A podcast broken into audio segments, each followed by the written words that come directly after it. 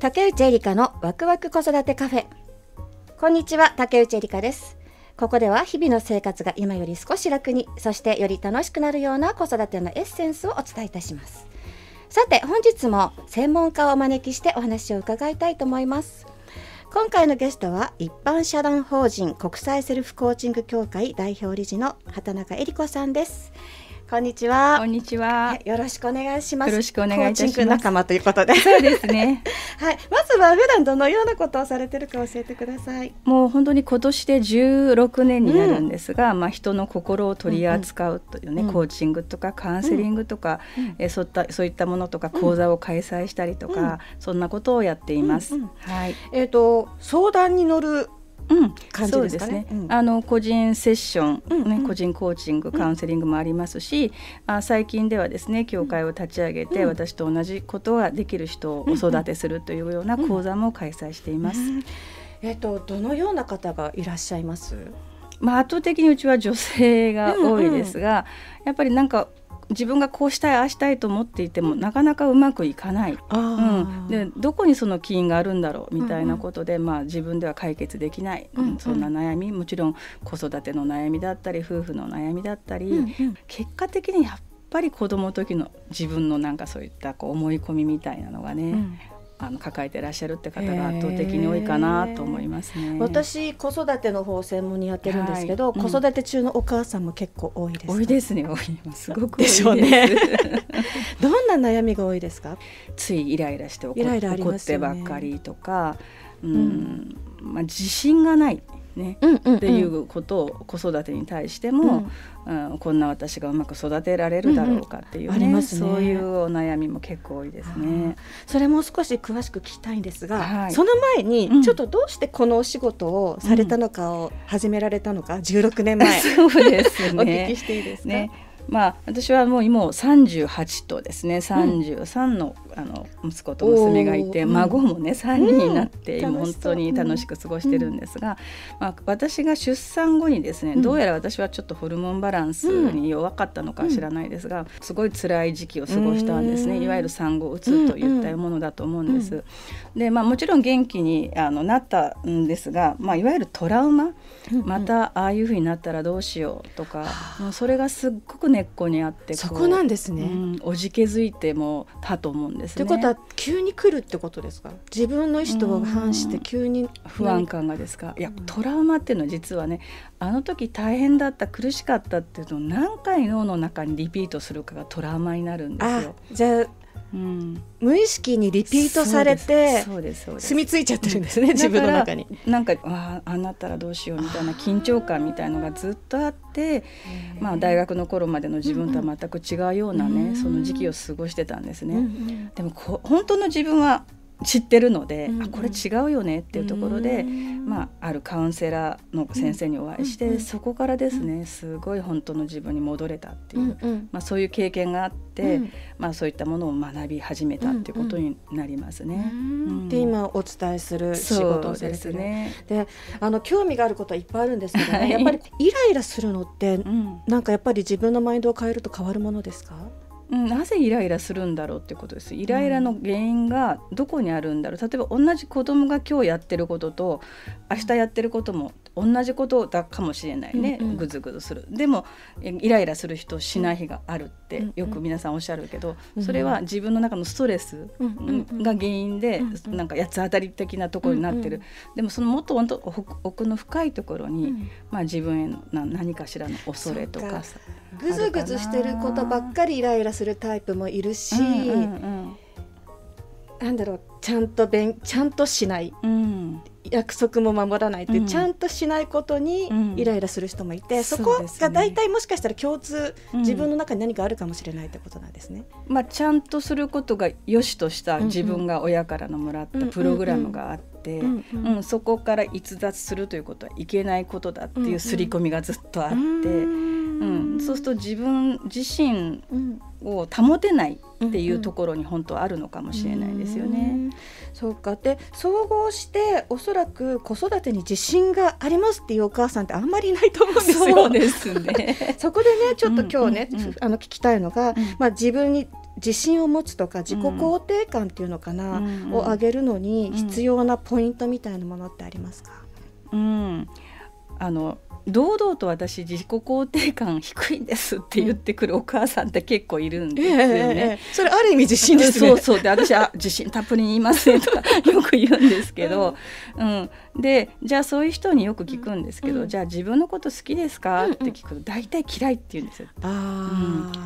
うん、でこのこの会話ものすごくヒントで、嫌いってっていう人の自己肯定感ってやっぱすごく低く自分を設定していて「いやママ好きですよ」とか「大好きですよ」っていう人は、あ子育てが世の中的にいいか悪いかは別として、全然こう落ち込んでもいないし、なんかもういいんですこれでみたいな、そういう人は自分のこと大好きです、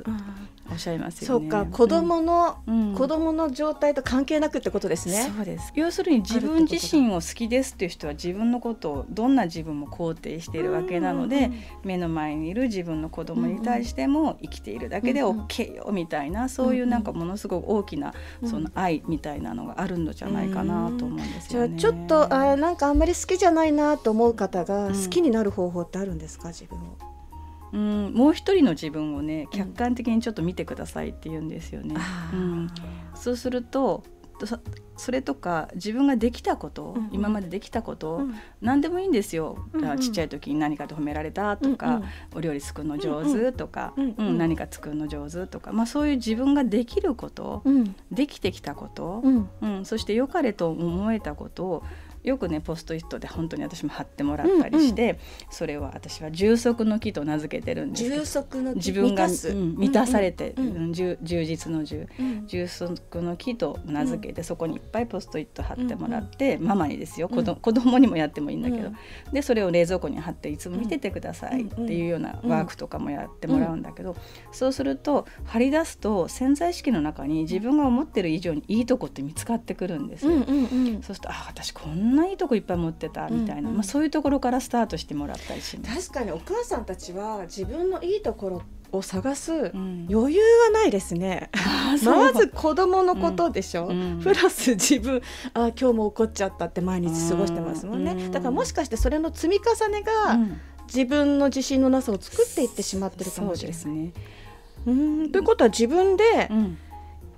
そのいい自分を見つけることで、自信を積み重ねることができるようになって、いわゆる脳なので私がお伝えしたらやっぱ脳のバージョンを上げましょうなので、うんうん、もう視覚的に、うん、ダメ出ししてる自分から自分からいいとこを、ね、見つける自分っていうところにもカテゴリー変えていきましょうっていうふうに意識を変えていきましょうと、うんうん、そうすると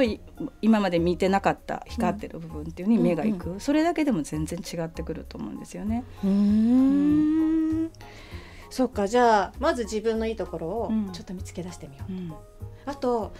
なんか先ほどちょっと出ましたけど親との関わりに問題がある、うん、それがもう一番大きいと思ってます、うん。うん。まあ、私たちの脳っていうのは実は6歳ぐらいまではね、うん、今今マインドフルネスとか言われてるような、うんうん、まあ、シータ派っていう形なんですね、まあ、もちろんご存知だと思うんですけど、うん、でその時に親がこうしなさいとか、うん、ああるいはすごい褒めてくれたっていうことでも含めて、うん、全部素直にですね何の抵抗もなく、えー、メモリーがダウンロードされてそれがデータになっちゃってる、でそそこが起動するんですどんなことも。だからすごく完璧に何かできて褒められたら完璧でなければならないっていうデータがあるから自分も完璧だけど子育ても完璧でなきゃいけないとか、子供もちゃんとしなさいっていうような言葉になっていくって可能性はあるのででそれで苦しくなってるんだったらそのメモリーを書き換えるっていうことを私はセッションの中でやったりしています。それ先ほどのイライラと一緒かもしれないですね、ね、原因がね、うんうん、じゃあまずちょっと一気には難しいですけど、うん、自分自身のその自信のなさとかイライラの原因を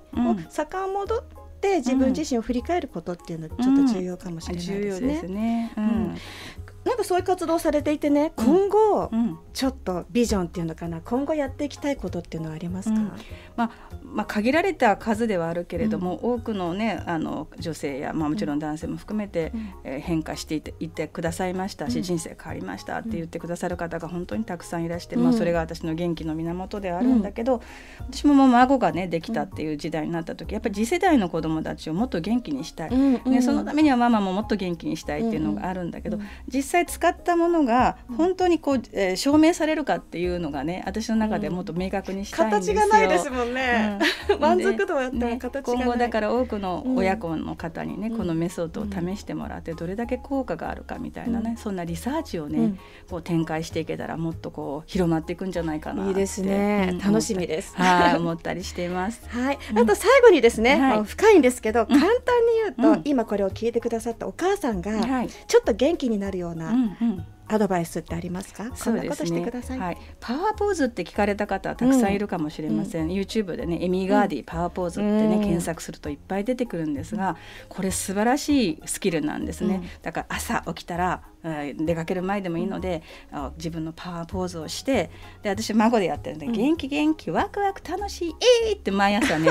あの孫が保育園行く時に言ってるんだけど、そのことで脳があっという間に、えー、セロトニンが出たりドーパミンが出たりして、えー、もう本当それこそ脳活なのでそういったことをね、うん習慣化するだけでも自己肯定感はすごい上がっていきますので。毎日朝やればいいですね。朝でもいや一、日何回でもいいです。何回でもこれ自由に決めていいんですか？元気が出るポーズだったら。何でもいいです。自分がワクワクするポーズ何でもいいです、うん。じゃあぜひやってみてぜひ毎日パワーポーズをやっていただきあと口角上げてください。笑うね、うん、そしてだいぶ下がってきますよね。斜め45度上を見見てください。それコツです。斜め45度、人生上向きな目線で、